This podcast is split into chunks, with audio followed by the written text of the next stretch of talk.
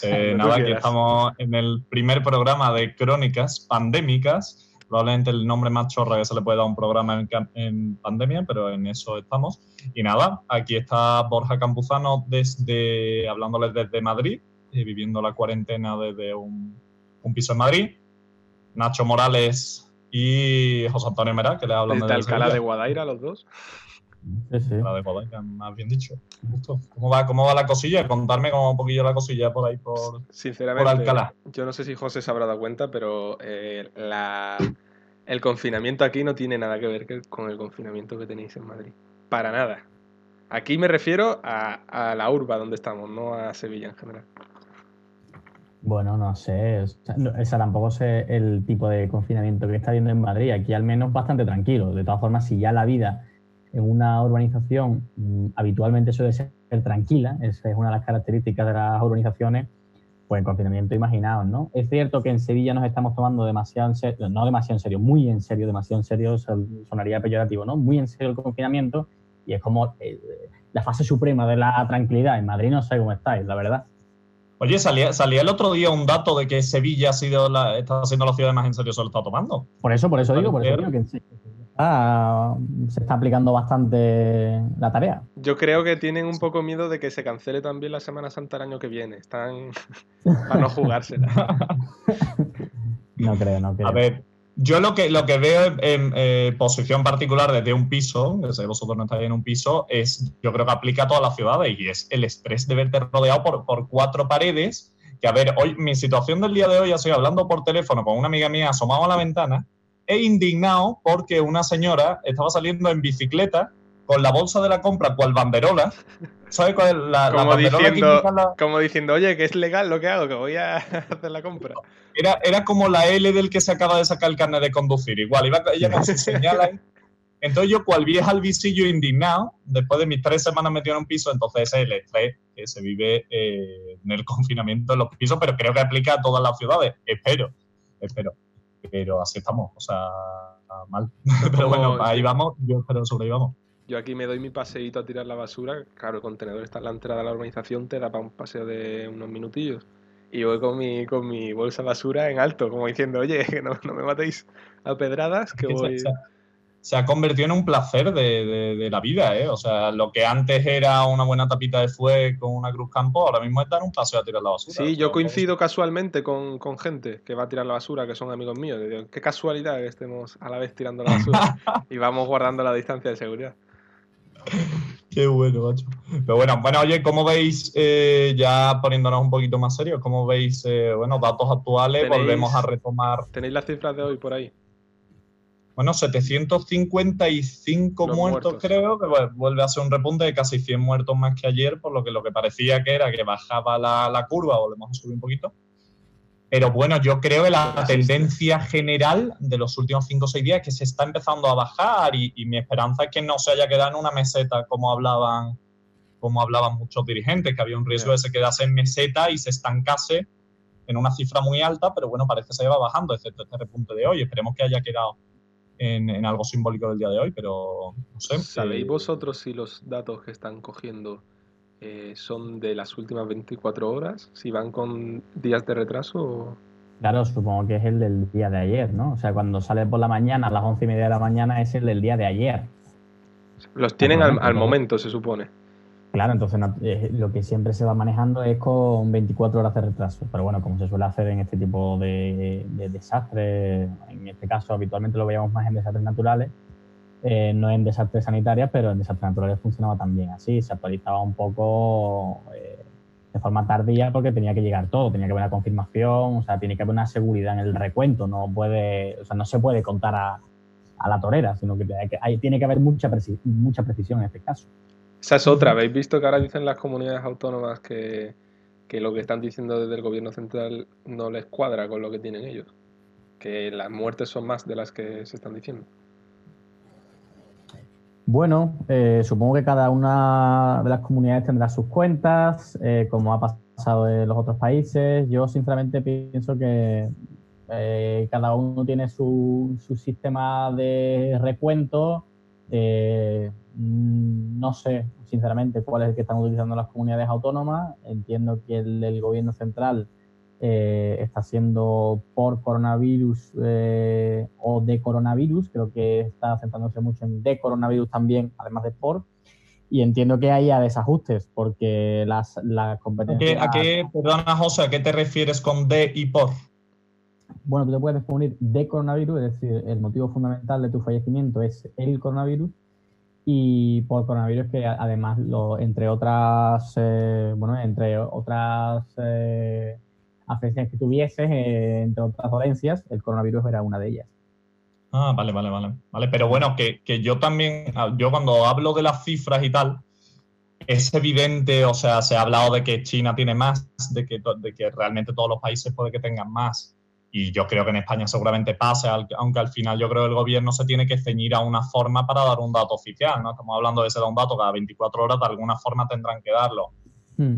Ahora bien, eh, yo creo que se deberá contabilizar realmente las muertes reales eh, de coronavirus y por coronavirus eh, cuando una vez haya pasado. Ahora bien, yo hablaba, ¿qué pasa? ¿Qué pasa con esa persona que se ha muerto por un paro cardíaco que no le han podido atender a tiempo en el hospital, esa persona que ha tenido un derrame cerebral o esa persona que ha muerto por un accidente de tráfico yendo a toda leche al hospital para llevar un... O sea, al final hay temas derivados de, esta crisis que de alguna forma también tendrán que tenerse en cuenta a la hora del, resumen final de la catástrofe. Pero eso es tan fácil como coger las la muertes del mes de marzo de este año, compararla con las del mes de marzo del año pasado y ver esa diferencia notable, que obviamente mm, arriba o abajo, pero se, debería de ver esa cifra aproximada de cuántos muertos se está viendo por encima de lo que es normal. Sí, sí, sí, sí pero claro, al final habrá que verlo al final. Sí, o sea, esto es lo que se, comúnmente se llaman daños colaterales, ¿no? Como dices, cuando algo se, eh, se atasca, cuando algo tiene exceso de demanda, pues naturalmente eh, como la sanidad en este caso, eh, otras personas que iban a, que acudían a la sanidad por una revisión, por otro tipo de operación, por otro tipo de, dolencia en este caso, pues se habrán visto damnificadas. Sin embargo, a mí esto, bueno, en fin, eh, lo importante es parar la cifra de muertos, pero a mí lo que más me está llamando la atención son las las grandes taras, los errores de bulto que el gobierno está teniendo a nivel de comunicación política en tiempos de crisis. Es decir, te vas a manuales de comunicación en tiempos de crisis y hay grandes taras. Es decir, lo último que se puede hacer es eh, no dar toda la información, que es lo que se aconseja siempre para calmar a, las personas. Y esto no es una cuestión ideológica, ni de cuerda, ni de ningún tipo. Esto es una práctica en comunicación política que esto es igual y es eh, objetiva para, para, todo tipo de ideología ¿no? y color político. Entonces, en este caso, eh, hay comunidades que también están cayendo en este tipo de errores, pero sobre todo el gobierno central tan dubitativo y la última que tuviesen que plantarse varios medios de comunicación para que hiciesen ruedas de prensa eh, online por webcam para que no filtrasen las preguntas, creo yo que ahí tendrá que haber algún tipo de responsabilidad y a toro pasado, ¿no? Cuando esto pase, cuando esto se supere, pues pedir algún tipo de, por supuesto, de explicaciones. Esto no puede quedar en una crisis aislada, está clarísimo, pero sobre todo ese tipo de detalles. Creo que habría que cuidar muchos detalles a la hora de eh, ajustar y esclarecer muchas de las cosas que han pasado que de ninguna forma podrán quedar eh, podrán quedar en el olvido. Y no es una cuestión, mm, en este caso, de rencor, sino simplemente de calidad democrática y respeto a, los votantes, al electorado, a, los ciudadanos. O sea, realmente está habiendo errores de gestión muy, muy gordos. Pero ¿y, por qué crees que hay tanto oscurantismo? Eh, ¿Tú crees que es por eso, por, por los errores de gestión que no se quieren revelar? ¿Que nos quieren que se eh, señale al gobierno como culpable? Hombre, eh, teniendo en cuenta los precedentes, es complicado que una administración no salga, no salga salpicada en una crisis, ¿no? O sea, hay muchas, eh, muchas administraciones que han sido salpicadas por crisis, tengan el grueso de la responsabilidad o no lo tengan. Y el partido de enfrente, además, eh, siempre ha, sacado los colores o ha jugado con las víctimas. Esto se ha hecho mucho. Ahora en España también se está haciendo si bien al principio de la crisis teníamos un consenso ¿no? de, toda, de todo el color político, eh, diciendo que bueno, que irían al unísono para superar la crisis rápido. Ahora creo que ha un distanciamiento, creo que hay un ambiente más de trinchera y se está jugando con las víctimas, cosa que me parece gravísima. ¿Por qué el gobierno está haciendo esto? Bueno, pues puede haber multitud de motivos, ¿no? El primero es eh, no generar un pánico generalizado y otro motivo que cada vez yo lo hago más real en mi cabeza es realmente incompetencia, es decir, incompetencia por parte de los gestores de comunicación porque a veces cuando se ven fallos eh, son fallos de dignos de estudio, es decir, fallos que dice, bueno, es que esto es de no aplicar bien la teoría o de no tener idea de lo que se está haciendo, como por ejemplo dudar en una respuesta, actuar de una forma principiante, casi amateur en las ruedas de prensa, delegando las preguntas eh, en directo. Eh, al final la apariencia cuenta mucho en una crisis, es decir, la imagen que tú proyectas a la gente que necesita respuestas es tremendamente importante. Y cuando esos detalles no se cuidan, como no se están cuidando en muchas de las ruedas de prensa y, comparecencias públicas del gobierno, pues tiene fallos que, luego tendrás que, explicar, por supuesto. Se le está yendo a Iván Redondo de las manos, ¿no, José? No lo sé, porque Iván Redondo es más de campaña que de gestión de crisis. Es decir, Iván Redondo lo que hace es hacer candidatos políticos, que es lo que ha hecho y cómo se ha ganado la vida, ¿no? Eh, gestión de crisis no sé quién lo está haciendo, por supuesto. Entonces no tengo. Ojo, teniendo en cuenta que mm, yo no querría ser, mm, bajo ningún concepto, ahora mismo miembro del equipo de gobierno y de comunicación del gobierno, porque la situación es dramática. O sea, a mí se me caería igual, o peor incluso. Pero eh, hay gente eh, preparada y que tiene que dar el do pecho que nos está dando. Mm, Iván Redondo, sinceramente no lo sé, no sé si se está dedicando él a esto o no. Me sonaría que no, porque su materia experta es la campaña política, no es la gestión de crisis.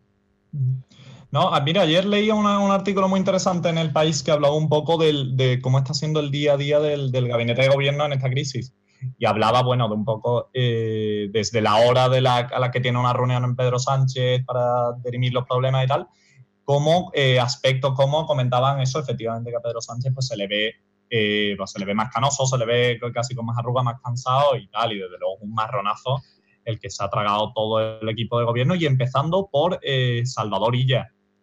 ¿Cuál es el problema? Que cuando tú pones como ministro de Sanidad a un tío que realmente lo que estaba destinado era ser un miembro conciliador del PSC en una mesa de diálogo con la Generalitat Catalana, si te comes semejante marrón, por narices lo tienes que poner al cargo porque, porque no deja de ser una crisis sanitaria. Pero claro, demuestra que al final de qué, de qué está yendo todo este tema. O sea, yo, yo creo que, que esta crisis está sacando a reducir una, eh, la gravedad del bajo nivel de la, de, la, clase política que tenemos en, bueno, en España y en otros países de Europa que está pasando similar. Entonces, vemos a una clase política que gran parte de sus decisiones históricas en los últimos 10, 20 o incluso más décadas han estado decididas por el, voto, o sea, todo iba decidido por yo tomo esta decisión en base a a mí me van a votar más, me van a votar menos. Entonces, ¿qué pasa? Nos plantamos a finales de enero con un aviso de una pandemia global, con unos avisos de la Organización Mundial de la Salud, donde se dice esto se puede liar la marimorena. ¿Qué pasa? Que tú, partido en el gobierno, que ya has edificado un gobierno suficientemente débil de por sí, sostenido por unos pilares bastante endebles, como son los nacionalistas, etcétera. Claro, te presentas a una crisis pandémica, tú vas a ser el primero que digas a finales de enero o principios de febrero, oye, cerramos todo, no hay más liga, no hay Semana Santa, no hay feria, no hay fallas. ¿Lo vas a decir a mitad de febrero cuando estaba la OMS avisándote de la que se iba a ligar? Es que el riesgo que corres de cancelar todo y que al final se te eche la sociedad encima, teniendo en cuenta la obsesión que tienen nuestros dirigentes con los votos, es imposible. ¿Qué pasa? Que a la hora de ver cómo efectivamente se ha liado la que se ha liado, y estamos hablando de 14.000 muertos en España, el, pueblo tenemos derecho a decir, oye, eh, ¿qué ha pasado aquí? ¿Qué ha pasado aquí? Había negligencia. Entonces yo, lo que hablaba en muchas discusiones que tenía últimamente sobre este tema y tal, decía, yo creo que el problema del gobierno no ha estado ya en, a ver, si hubiésemos tenido 20 hospitales más, 30 hospitales más, obviamente que habríamos estado mejor preparados para enfrentarnos a esta crisis. Pero el tema es previsión. O sea, a ti te llega la Organización Mundial de la Salud y destina de tu presupuesto o de, donde narices lo quieras sacar, pero estate preparado en mascarillas, estate preparado en, material sanitario, estate preparado en, eh, teniendo las EPIs listas, estate coordinando ya con el ejército cómo sería una supuesta creación de un IFEMA como hospital extra en Madrid, etcétera, etcétera, etcétera. Entonces yo creo que esas son medidas de puro sentido común, sabiendo que había expertos como el doctor Cavadas. El doctor Cavadas no tiene nada que ver con epidemiología, es un tío que se dedica a hacer trasplantes de órganos. Pues el doctor Cavadas hace dos meses ya vaticinaba la que se iba a liar aquí. Por otro lado, el 20 de febrero, José lo sabe porque envié, un vídeo por, por un grupo, un experto en epidemiología en el programa Cuarto Milenio ya avisaba diciendo, por favor, tomemos medidas básicas. Es que son medidas básicas. y la OMS, propia había avisado ya. Justo, justo. Entonces yo creo que haya estado el fallo del gobierno. Aparte, bueno, de lo que hablamos de comunicación, de decretos anunciados que no se terminan de perfilar hasta dos minutos antes de la publicación, de anunciar un estado de alarma para el lunes, pero lo anuncio el sábado, pero el domingo no entra en vigor. ¿Y qué pasa? Que se va todo el mundo a las playas y a la segunda residencia. Que ha habido fallos garrafales durante el planteamiento de la crisis, pero yo creo que los esenciales y que los que nos han hecho tener hoy 15.000 muertos en esta crisis son los de falta de previsión, que creo que sí que habrían sido más simples. Pero termino como veo que la clase política ya habría pasado exactamente igual si la oposición hubiese estado en el gobierno, como se dejan guiar únicamente por quién nos va a votar, no se querían arriesgar a dar semejante imagen de, tío, ¿para qué nos quitan la Semana Santa si aquí lo que se han muerto son tres personas? ¿Sabes? Como pasó con el ébola. Entonces, claro, bueno, ¿qué me opináis, qué me decís vosotros? Está claro, vamos, desde mi punto de vista, creo que se ha reaccionado mal y tarde, tarde porque estaban avisados, y mal porque no entiendo yo, sé que la pasa a más países, ¿eh? no, no es únicamente a España, pero lo de que compres un, un cargamento de material de test que se supone que vienen homologados y luego te estafan porque la empresa no tenía licencia, o sea, me parece un poco de negligencia. Tampoco quiero pedir demasiado porque no soy yo experto en esto, pero dime. Pero he de decir que ha pasado también con otros países, ¿eh? también ahí se está intentando por parte de la oposición pintar a España con el desastre. El otro día, día leía un caso anecdótico, no sé si ha sido entre Francia y Estados Unidos, no estoy 100% seguro, pero de un cargamento de respiradores en la propia pista del, aeropuerto siendo descargado, lo neutralizó otro país, un tercer país, llegando y ofreciendo el dinero en mano. Y entonces, según hablaban, el mercado, el mercadeo que se está organizando con, el material sanitario es del mejor postor. O sea, al parecer se prevalece el que paga en metálico directamente.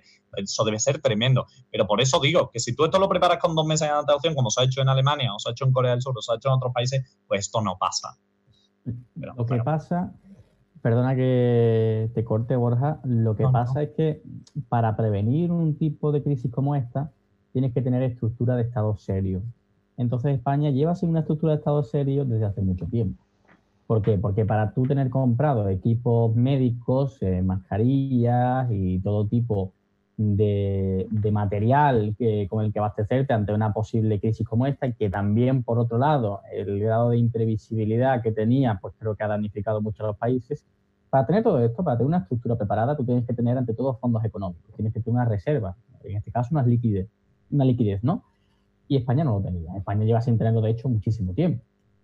España, si no ha pagado, si no ha comprado tantos equipos como se pide, es entre otras cosas porque no tiene liquidez económica para comprar tantos equipos como son necesarios. Creo que lo de comprar equipos falsos también entró, eh, entraron dos cosas en juego. Primero, la, negligencia, por supuesto, es decir, eh, torpeza. Y segundo, también creo que jugó un papel muy importante eh, el nerviosismo, es decir, el pánico del gobierno por una respuesta inmediata. Creo que son dos ingredientes que tenemos que tener en cuenta. Pero los fondos económicos me parece lo más importante, porque tú para eh, tener eh, la respuesta que tuvo Alemania o Corea del Sur, para eso tienes que tener la estructura de Estado que tenían Corea del Sur y Alemania en noviembre de 2019, es decir, el año pasado, antes de que el coronavirus nos sonase en la cabeza, antes de que incluso existiese en Wuhan, ¿no? Esto es algo de fondo, esto es algo de bagaje, no puedes crearlo de la nada. De hecho, la ayuda que está peleando Nadia Calviño eh, por los coronaboros, los coronaboros es eh, fundamentalmente para ganar esa liquidez para, para poder comprarlo, para poder también hacer ayudas al empleo, que la Unión Europea ha sacado ahora, es decir, para poder pagar las deudas que vas a tener, para no caer en una crisis económica mayor. Esos fondos que no tenías, ahora tienes que suplirlo. Y es que no podías pagar, eh, no podías pagar materiales con un dinero que no tenías. Por eso tampoco España podía comprar, porque es que directamente no tiene dinero, tienes mucha oferta sobre todo tienes mucha demanda de productos, pero lo que no tienes es medios con el que pagarlo. ¿Qué pasa? Que vienen estados que si tienen ese dinero, lo pagan y se lo llevan en tus narices. Pero por eso digo, esto no estoy culpabilizando a gobiernos anteriores, porque esto podríamos poner punto de partida en la crisis económica de 2008. A partir de ahí, todos son responsables de cada una de las personas que han pasado por los ministerios y gobiernos. Igual sería un poco excesivo, pero que esto fundamentalmente, si no hemos estado preparados, es porque España no tiene estructura de un Estado serio a día de hoy. Tiene, está saliendo de la crisis. Eh, entonces, o estaba saliendo de la crisis, ¿no? Entonces, prepararse para esto con una situación como la que tenía España era prácticamente imposible. Sí. Sí, bueno, y, sin duda, o sea, al final, claro, el tema económico es siempre más complicado, pero bueno, al final, pero tú eso lo puedes explicar al pueblo. Puedes explicar, oye, aquí se va a liar y vamos a hacer todo lo posible porque tal, pero a ver cómo lo hacemos. Yo creo que, eso en comunicación política, oye, nos ayudaría a decir, oye, pues, pues, pues sí, a ver qué, qué, es lo que pasa. Pero hay decisiones que no incurren en costes, como viene siendo el o sea, es que yo, yo alucino, de verdad no hay en Moncloa un experto de verdad, o sea, como lo que os he comentado que han salido en otros vídeos, como tal, que haya dicho, tío, no puedes tener cada fin de semana 20 estadios de fútbol con 60.000 personas metidas con la pandemia que se está liando. No puedes tener a 2.000 valencianos yéndose al foco italiano, ni a 2.000 madrileños plantándose en Liverpool. O sea, ese tipo de movimientos o sea, que no sé, o sea, por eso yo creo que muchas veces se dice, no, pero la oposición, ya, pero a la oposición no se le presupone estar en contacto directo con la OMS ni tener los expertos que debería tener un Estado. Ni la información. Son preguntas que yo creo que quedan ahí, que digo, ya quitando incluso lo de la, lo de la, lo de la manifestación o no manifestación, o sea, al final todo forma parte de cualquier espectáculo que en plena pandemia se desarrolle metiendo a gente en lugares cerrados o abiertos, pero que estén apretados. Eso no se podría haber previsto. O sea, pero ya aviso, aviso que creo que los partidos de la oposición lo habrían hecho exactamente igual.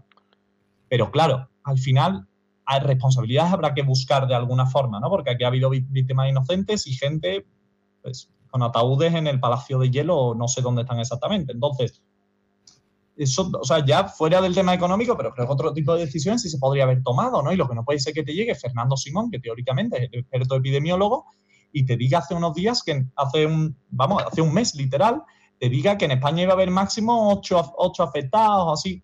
Joder, macho. Y le ha tocado a él. si, ese es nuestro experto, ¿cómo va a estar el resto?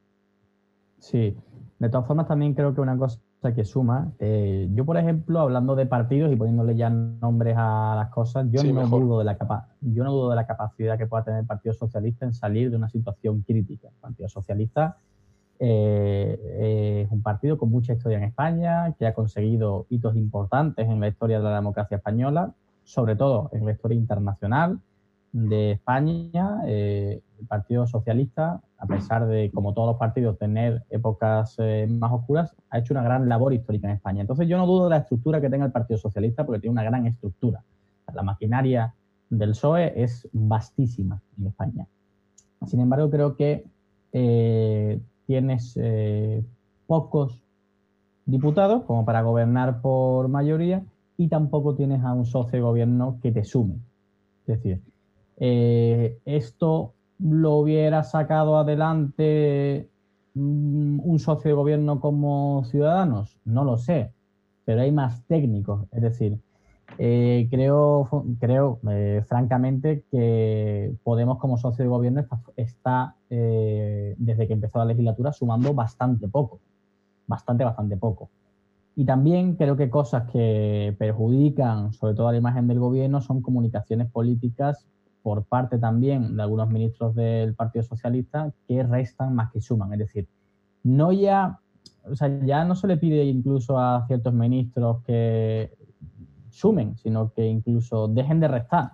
hay un momento, por ejemplo, me está, me está pareciendo muy interesante la estrategia de comunicación de Ciudadanos porque está siendo sobre todo muy responsable. Eh, han, entendido, en mucho tiempo. han entendido muy bien, han entendido muy bien por primera vez en mucho tiempo que no es su momento. Entonces, es momento de estar callado. No pasa nada. O sea, la gente no se va a olvidar de tu nombre y posiblemente, eh, y posiblemente si mañana hiciésemos elecciones, posiblemente incluso lo votaría más gente que antes, porque hay momentos que en etapas de revuelo, cuando no hace ruido, cuando te pones de canto, sales beneficiado. Entonces, otros partidos tampoco están sumando, pero sobre todo en este caso, en el del socio de gobierno, creo que está sumando muy poco a la, a la solución de esta crisis. No sé si esté de acuerdo, pero yo no veo a nadie del partido, del partido Podemos en este caso que esté sacando algo interesante para salir de, esta situación. Leía, leía en, Twitter estos días varios hilos, cada cual más apocalípticos, sobre eh, la relación que está habiendo actualmente en el Consejo de Ministros y bueno, algunos hablan de que eso salta por los aires inminentemente. O sea, de hecho, bueno, he leído, yo no sé en qué se basan, pero incluso sospecha de que iba a haber una dimisión en bloque de parte de los ministros socialistas. Bueno, debe ser, eh, por lo que sí transmiten fuentes más fiables, debe ser harto complicado eh, verte en un consejo de ministros hasta siete horas durante un sábado por no ser capaz de implementar unas medidas. Debe ser muy complicado. Y, yo, no sé, yo, yo el otro día comentábamos, José, que no dabas más de un año a este gobierno no sé en qué va a quedar la cosa. No, no, yo no le digo más de un año, no, más de seis meses. Es que yo creo que se entendería mejor incluso con el Partido Popular, ¿eh? El PSOE. No, yo creo que, o sea, la situación de España, eh, si, si nos damos cuenta, es ciertamente complicada. ¿Por qué?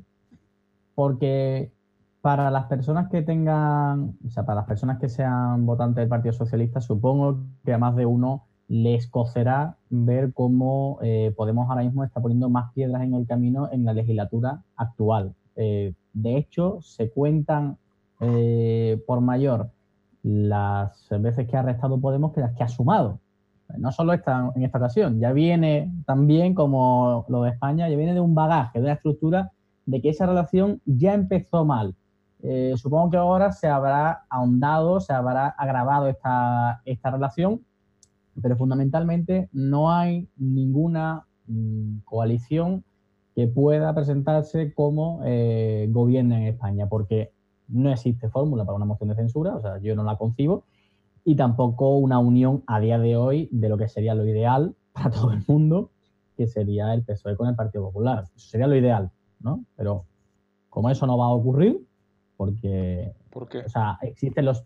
Bueno, porque fundamentalmente creo que la brecha ahora mismo entre el Partido Socialista y el PP es muy, muy grande, o sea, muy, muy amplia. Pues Oye, una, una falta de profesionalidad, yo creo, por parte de los políticos, tío, porque al final la política ha evolucionado a un sistema en el que están obligados a entenderse, porque es que ya no hay bipartidismo, ya es eh, X partidos de izquierda y X partidos de derecha, y o aprenden a, a, hacer pactos en el centro, a un lado o a otro, o es que van a estar eternamente peleados y el país no avanza.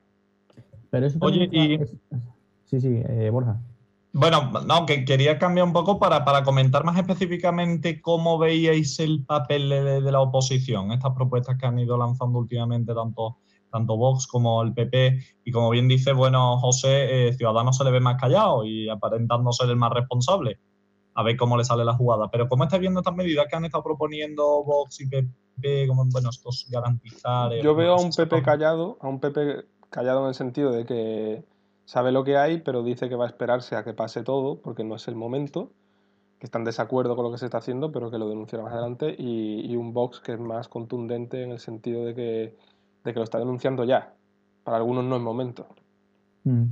Yo en este caso también veo dos partidos populares. Eh, veo un partido popular mm, que está trabajando, o sea, que está eh, decidido en su empresa de solucionar la situación, como pueda ser el Partido Popular madrileño, como pueda ser el Partido Popular andaluz, se lo veo trabajando. Un Partido Popular nacional mm, que no sé qué, cuál es la estrategia de comunicación, realmente me interesaría entrevistar al gabinete al completo de Pablo Casado porque no entiendo realmente por dónde va, o sea, ¿qué está pretendiendo? No lo sé, no sé si está intentando seguir robándole votantes a Vox, si está intentando ser comedido y sumar, no lo sé, pero lo más destacado de Pablo Casado en esta, en esta crisis ha sido eh, la proposición de que se vuelen las banderas a media asta, que eso a nivel imagen vale, pero eh, un debate en el Parlamento en esta situación, eh, no lo sé. Y ya, bueno, mm, no sé, yo quien defienda a Vox, que sacó un paquete de 10 propuestas, creo, eh, o 7, no recuerdo ahora bien. Eh, dos eran completamente inconcebibles y las otras no sabía cómo se van a pagar. Es decir, eh, tampoco me sorprende, porque Vox, por lo general, Vox suele tener muy buena comunicación política para sus votantes, tiene muy bien eh, detectaba su target muy, muy bien, de hecho, y se dirige a él con especial finura, son los mejores en eso, lo saben hacer tremendamente bien, de hecho, por eso tienen 52 diputados en parte, pero Vox también destaca por una cosa, y es por una profunda torpeza en lo económico siempre. Vox, cada vez que habla de economía, eh, tiene multitud de fallos su programa. Y en este caso, las propuestas que había sacado. Pero torpeza, torpeza es que no te encajen los números o torpeza es que tus votantes no lo entiendan bien. No, torpeza es que no te encajen los números, torpeza es que ah. el programa económico de Vox eh, muchas veces eh, puede desembocar en multitud, digo, multitud de fraudes de ley, de blanqueo de dinero, de puentear ingresos y puentear declaraciones. Bueno, por ejemplo, tenía, eh, me acuerdo, en el programa político, en el programa electoral de las pasadas elecciones, tenía un gravamen del 50% a las empresas que contratasen a españoles mayores de 50 años empleados. decía, de acuerdo, eh, esta es una declaración, se puede puentear muy fácilmente. Tenía una declaración también que a las empresas eh, españolas se le degravaría un 20% si contrataban también a jóvenes españoles, es decir, cosas que tú dices, además de xenófobo. Claro, eh, claro, pero el tema es, más allá de sea legal, no sea legal, encaje o no encaje, quizás se hace queriendo, buscando esa un mensaje que cale entre sus votantes. Mm. O sea, no sé yo cuál será el porcentaje de votantes de Vox que ven el mensaje y se ponen a hacer los números. Otro, por ejemplo, otro, por ejemplo, Nacho, era destinar toda la ayuda europea a cambio climático a la gestión de la crisis, cuando supongo que ahí sabrían, porque tienen diputados, eh, eurodiputados, que ese presupuesto a la ayuda a cambio climático nunca se sacó, es decir, que ese, dinero no existe. Eh, son medidas que de torpeza, es decir, es que no estás al tanto de lo que está ocurriendo. Y en lo económico... Claro, claro, claro, pero ya te digo, eh, José, a mí me da la, la impresión de que sí que saben que, se, siguiendo ese ejemplo, es que ese presupuesto sí que existe. Pero ahora bien, ¿cuántos votantes de Vox se han ido a comprobar si existe o no? Entonces tú lanzas el mensaje, cala, y ya el que sea legal, cuadre o no exista o exista, da un poco más igual. Y desgraciadamente muchos partidos políticos están en eso últimamente, no se sabe por qué, pero pretenden tomarnos por tonto. Eh, pues mira, está ocurriendo porque a nivel comunicación también es interesante. Es decir, cuando una persona hace las cosas bien eh, imaginemos que una persona hace 10 cosas. 9 están muy bien y una está muy mal. En este caso, una persona de, en 10 ocasiones, en 9 te dice la verdad y en una te dice la mentira. Siempre vas a confiar en esa persona, pero siempre te vas a acordar de la vez que te mintió. Sin embargo, si te miente constantemente, te miente constantemente, te lo cala con, o sea, te lo mezcla con verdades, con propuestas interesantes, con cosas que amedrenten, con mentiras, con desbarajustes, al final vas a optar por confiar, pero te vas a olvidar de todas las torpezas que tienen en el camino, porque son tantas, y esto le pasa mucho en comunicación política, la que están haciendo que es de Vox y de Podemos, están haciendo lo mismo. Eh, tweets que están completamente fuera de lugar, comunicaciones que son falsas, comunicaciones que o a lo mejor no son completamente ciertas. Tienen. Eh, ¿Qué os ha parecido lo de la foto de los ataúdes? ¿Lo habéis visto? Bueno, o sea, hacer propaganda con unos ataúdes, en este caso un montaje además, eh, con la bandera como si fuesen militares caídos. Eh, fuera de lugar, ¿te parece a ti, José? Hombre, fuera de lugar no, es que no le encuentro ningún sentido. ¿Tú lo has visto, Campusano? Que sí, sí, lo he visto. Y a, mí me da mucha pena, o sea, porque al final es una muestra más de cómo ha caído eh, la clase política en su totalidad, ¿no? O sea, eh, yo echo de menos a gente como Torcuato Fernández Miranda, como Adolfo Suárez, como... O sea, al final, eh, los grandes héroes de la transición no creo yo que se prestasen a este tipo de tonterías, ¿no? Entonces, mm, al final no sé si la creencia de las estimaciones es que el porcentaje mayor de votantes es un porcentaje tonto, un votante tonto, un votante tosco que se cree las tonterías, pero me da mucha pena, ¿no? O sea, de verdad, muestra credibilidad, muestra por fortaleza, muestra medidas serias, eh, muestra datos contrastados, reales, eh, pero no te pongas a hacer montajes y cosas innecesarias. O sea, cuando no sabes, o sea, de verdad, es que estamos hablando del dolor de familias individuales. Oye, que tiene que ser lo primero que hay que defender cuando se vaya a resolver esta crisis, que decir, oye, que han muerto inocentes, han muerto personas, miembros de familia, han muerto... Pero macho, ponerse con este juego de a ver si salimos como los héroes de la crisis, a mí me parece un tanto patético. yo quiero centrar un poquito el debate en eso. ¿eh? Eh, se está viendo poco esa imagen del dolor en los medios de comunicación, a mí me lo parece. en otras ocasiones siempre hay lacitos por todos lados, siempre hay... Y como que ahora lo único que se ve yo en los medios de comunicación son médicos bailando, ¿no? Enfermeros bailando. Yo que personalmente no, a mí no, me gusta el, morbo, el, yo creo que con mínimo que te informes sabrás de la gravedad de esta crisis. Sí, yo personalmente, a mi parecer, no soy muy del, muy del, morbo, del ataúd y tal. O sea, creo que al final las cifras hablan por sí solas.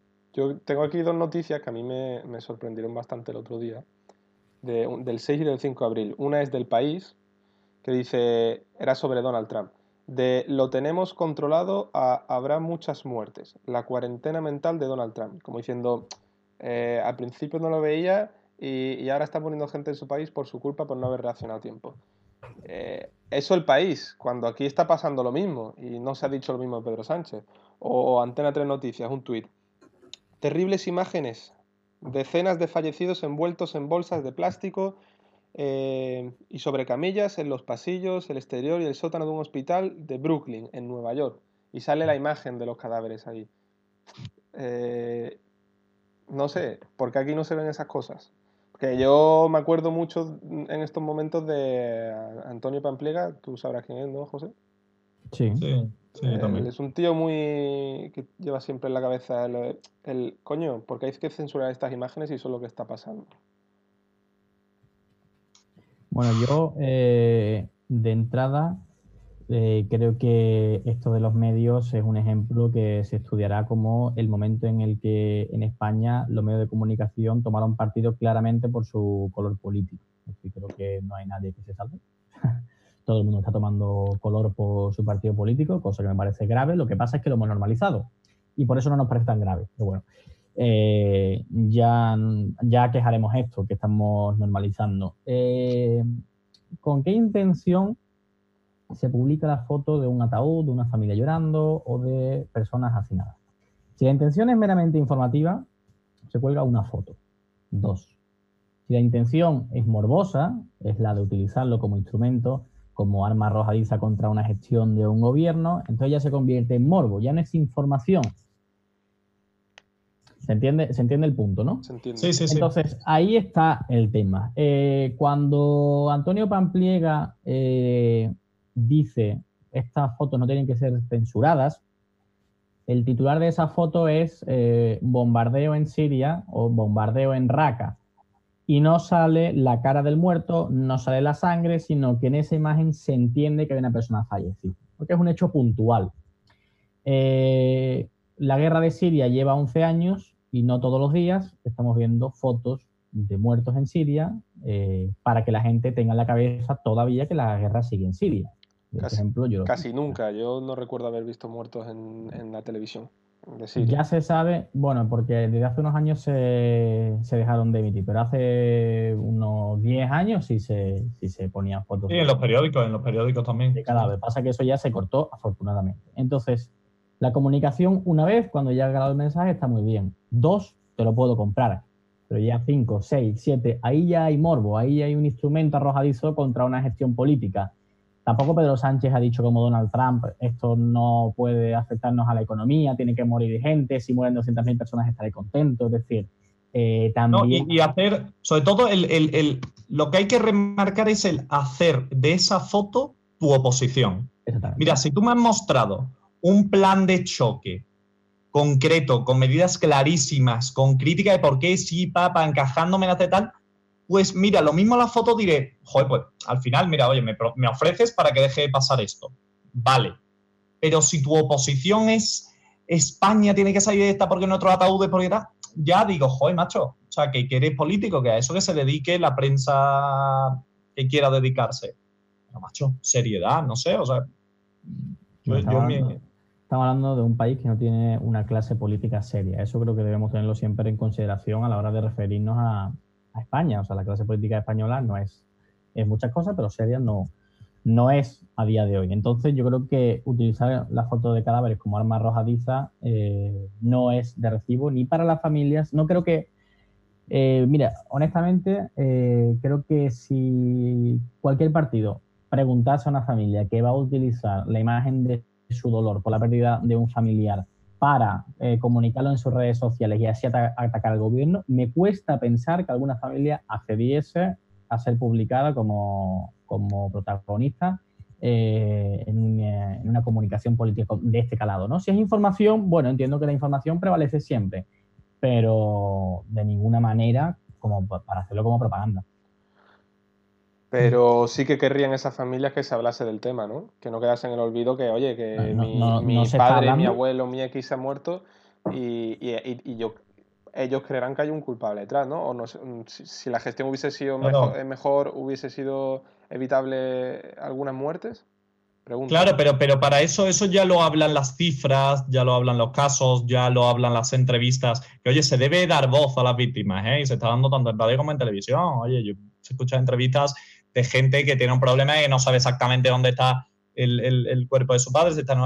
ya se les está dando voz, pero de ahí eso, al, al pero que creo que, como bien dice José, es un problema de toda la clase política, o sea, que hubiese, hubiese sido el otro signo, habría sido exactamente igual al revés. Entonces también me da coraje que unos digan, no, es que vosotros sois los de los ataúdes. Mira, eh, a ver, vosotros habréis hecho exactamente lo mismo del otro lado, porque al final, ya os digo, es un, como dice José, es un juego donde todos participan. Bueno, el Partido Socialista, de hecho, de hecho, el Partido Socialista ya lo hizo. O sea, con el atentado del 11M, eh, ya lo hizo exactamente igual eh, en el sábado de reflexión previo a las elecciones. O sea que, eh, de todas pues formas, creo que sacar, tirar del pasado, de la hemeroteca, algún punto en España deberíamos decir, bueno, a partir de hoy vamos a mirar a mañana, no a, no a ayer.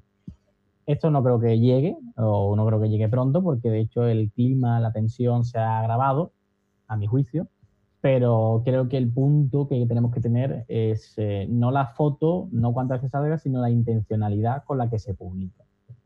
Y creo que la pues comunicación de un partido político, de, del medio oficial, o sea, del Twitter oficial de un partido político, meterse ahí creo que aporta poco porque tiene, que, tiene poco que decirle a sus votantes. Y además no, los perfiles oficiales de partidos políticos no son perfiles oficiales que suelen interactuar. Es decir, no actúan como individuos en redes sociales, sino es una comunicación fundamentalmente institucional. Entonces, ahí te está metiendo en otro, en otro terreno. Debería ser, justo. Oye, pues, ¿qué os parece si, si para ir terminando, para darle un toque positivo a, la, noticias, a, cosas positivas, a la charla? Pues yo creo que de todo, de todo se puede sacar algo positivo. y yo comentando. Entonces, ¿qué os, parece? Bueno, pues, si queréis comienzo yo comentando. Mira, oye, a mí me ha parecido muy interesante el, lo que comentábamos, o sea, el, el cambio, yo creo, claro, es que no se puede decir tampoco que la sociedad necesitaba que pasase esto, porque, porque obviamente no. Pero era una sociedad que necesitaba darse un respiro, que ojalá hubiese sido de una forma diferente. Pero era una sociedad acelerada donde los abuelos pues no contaban para absolutamente nada, donde un ejemplo que comentaba el otro día con Nacho era que lo que más se vendía en Amazon eran Satisfyers, lo cual te da un poco la imagen del yo, yo, yo que vivíamos. La prioridad. ¿Cuál era la prioridad? Donde, justo, y, las cervezas con amigos eran para hacer el vídeo del story que se iba a subir a Instagram. Mm. Todos vivíamos en el postureo, en el no darle valor realmente a las cosas que, importan.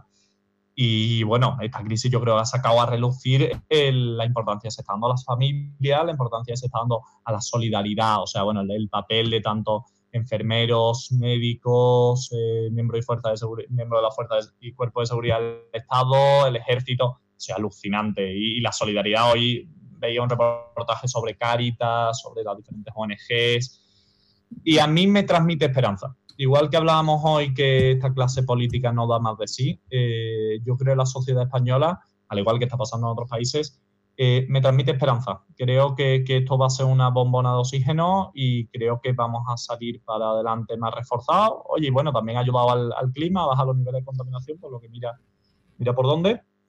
Y bueno, y eso va a cambiar las preferencias al final de la gente, ¿no? Yo siempre lo digo, yo ahora mismo con lo que estoy soñando es con un plato de lentejas en casa de mi abuela. Pues Dios quiera sea así prontito y nada, a luchar todos unidos. ¿Qué me decís vosotros? Bueno, sí, habrá que ver hasta qué punto es suficiente lo que ha ocurrido, ¿no? Eh, sería muy perverso para alguien eh, salir con, con una idea de confrontación, de que hay que vengarse de alguien de esta crisis. Sería bastante perverso, ya lo digo.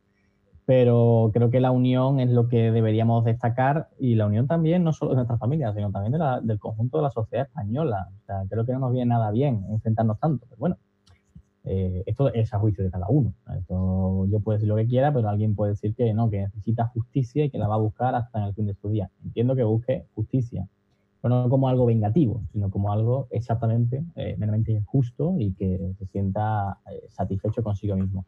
Creo que sí, creo que se va a dar más valor a las cosas, menos individualismo y sobre todo eso, exprimir más los momentos de la vida. Espero que sea así, naturalmente. Confío en que sea así. Mi único miedo es eh, qué ambiente político pueda salir de la sociedad, porque después, si te das cuenta, es cierto que la gente está hablando, está compartiendo, y cuando no está hablando de política, distancia completamente su signo y se centra en lo importante. Si esto sigue así, hay motivos para creer. La incógnita está ahí, en si esto va a seguir así o, o cuando todo, o se moverá todo para que nada cambie. A saber, yo quiero confiar en que sí tengo esa, ese puntito de fe. Yo no, no creo que sirva para acabar con, la, mierda esta de las dos Españas que hay siempre. Y, pero sí que el otro día decía Jano García, el, el libre pensador, es que vivíamos en una sociedad en la que lo teníamos todo y no estábamos acostumbrados a la adversidad. Y a lo mejor este parón nos hace decir, coño, pero bueno, a ver, a ver para dónde tira la cosa. Y yo mi duda está también en si cuando acabe todo, cuando vea al vecino de enfrente al que le he estado cantando lo de camarero, camarero qué y esas chorradas, si me acabaré dando un abrazo con él o volveré a, pasar, a pasar de largo. Pero eso es fantástico. O sea, las, imágenes que he visto el otro día veía unas bodas de plata de unos abuelos celebrándolo con sus vecinos. O sea, unas imágenes de verdad, una ternura y un joy y una unidad que dice macho, ¿sabes? O sea, yo confío, confío, y, pero bueno, nos queda un año o más años muy duros. ¿eh? Los escenarios son bastante catastróficos. A ver, no, no, creo, no, creo que el cambio sea radical, pero algo nos va a servir desde luego. Un toque de atención desde luego casi. Hombre, claro, claro, por supuesto, eso siempre. Así que nada, bueno, eh, yo esto ha sido todo por mi parte. Ha sido un placer esta charlita amigable y bueno, este pequeño análisis de tres auténticos novatos en el tema, pero bueno. Aquí hay, alguno que, aquí hay alguno que no es tan novato, ¿eh? no, desde luego, lo he demostrado. El que más bigotes tiene de los tres. No sé qué. No sé qué Oye, aquí hay tres buenos bigotes. Eh, para, mí también ha sido, para mí también ha sido un placer, por supuesto. Vale. Así que nada, bueno, un abrazo a los dos fuertes y nada, que siga yendo bien y, que mejore la cosa. Igualmente. Me alegro Mucho un montón de hablar con vosotros, tío. Un placer. Hasta la siguiente. Venga, chavales. Hasta la siguiente.